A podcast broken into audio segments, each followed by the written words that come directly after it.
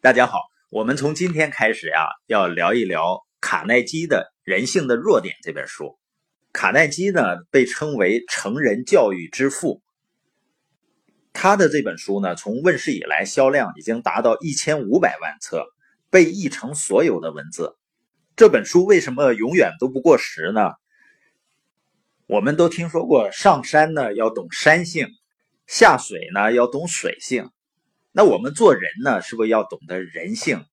这本书呢，就给予了我们能够透视人性的洞察力，还有呢，根除人性的弱点需要的处方。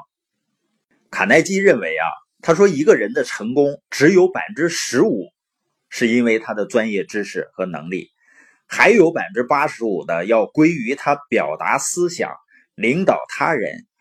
更重要的就是唤起他人热情的能力。我们这两天呢，在迪士尼看了像《狮子王》啊，包括《冰雪奇缘》啊这样的音乐剧，这些表演呢，可以说是娱乐和艺术完美结合的视觉盛宴。这些演员的技能无疑是顶尖的，但是能，但是呢，能够呈现出这么震撼效果的。一定还有着背后的领导力。呃，换一种说法，可能就更容易理解了。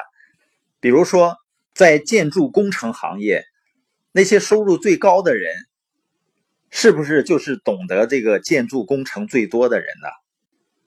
小米的雷军，是不是研发手机技术最强的那个人呢？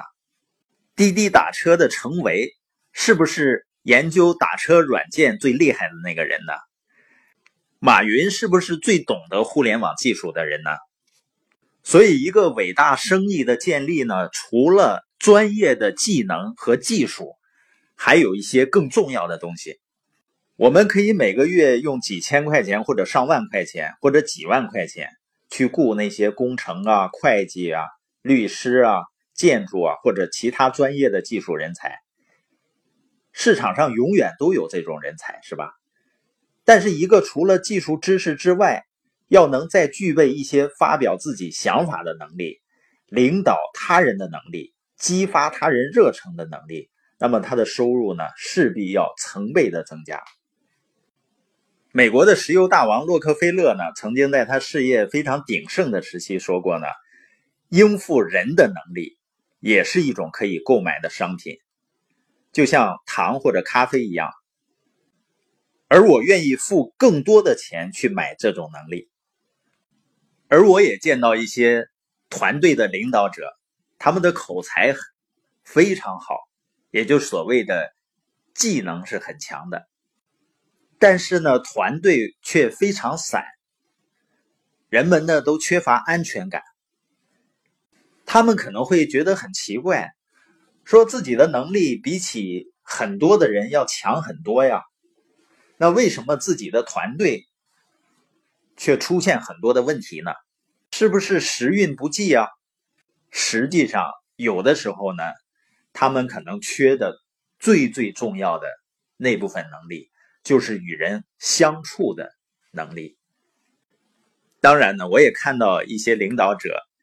以前呢是没有限制、没有顾虑的去批评、指责别人，通过学习成长以后呢，改变了自己的人生观。那么他的团队呢就会出现从未有过的忠诚、热忱和合作精神。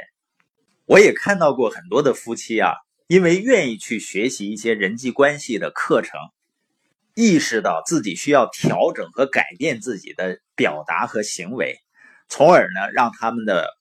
家庭生活变得更开心、更快乐了，所以我们建议大家反复的收听我们的播音，最好的能够拿到这本书去反复的去看，相信呢我们会一起度过一段非常奇妙也非常美妙的关于对人性洞察的旅程。